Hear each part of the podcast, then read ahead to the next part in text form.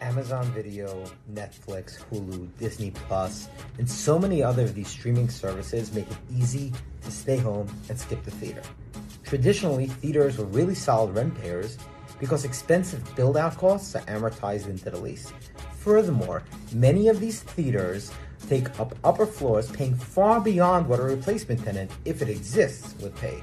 Some of the most dynamic properties boast theaters, and along with more co-tenancy issues, are one of the biggest threats to retail real estate today.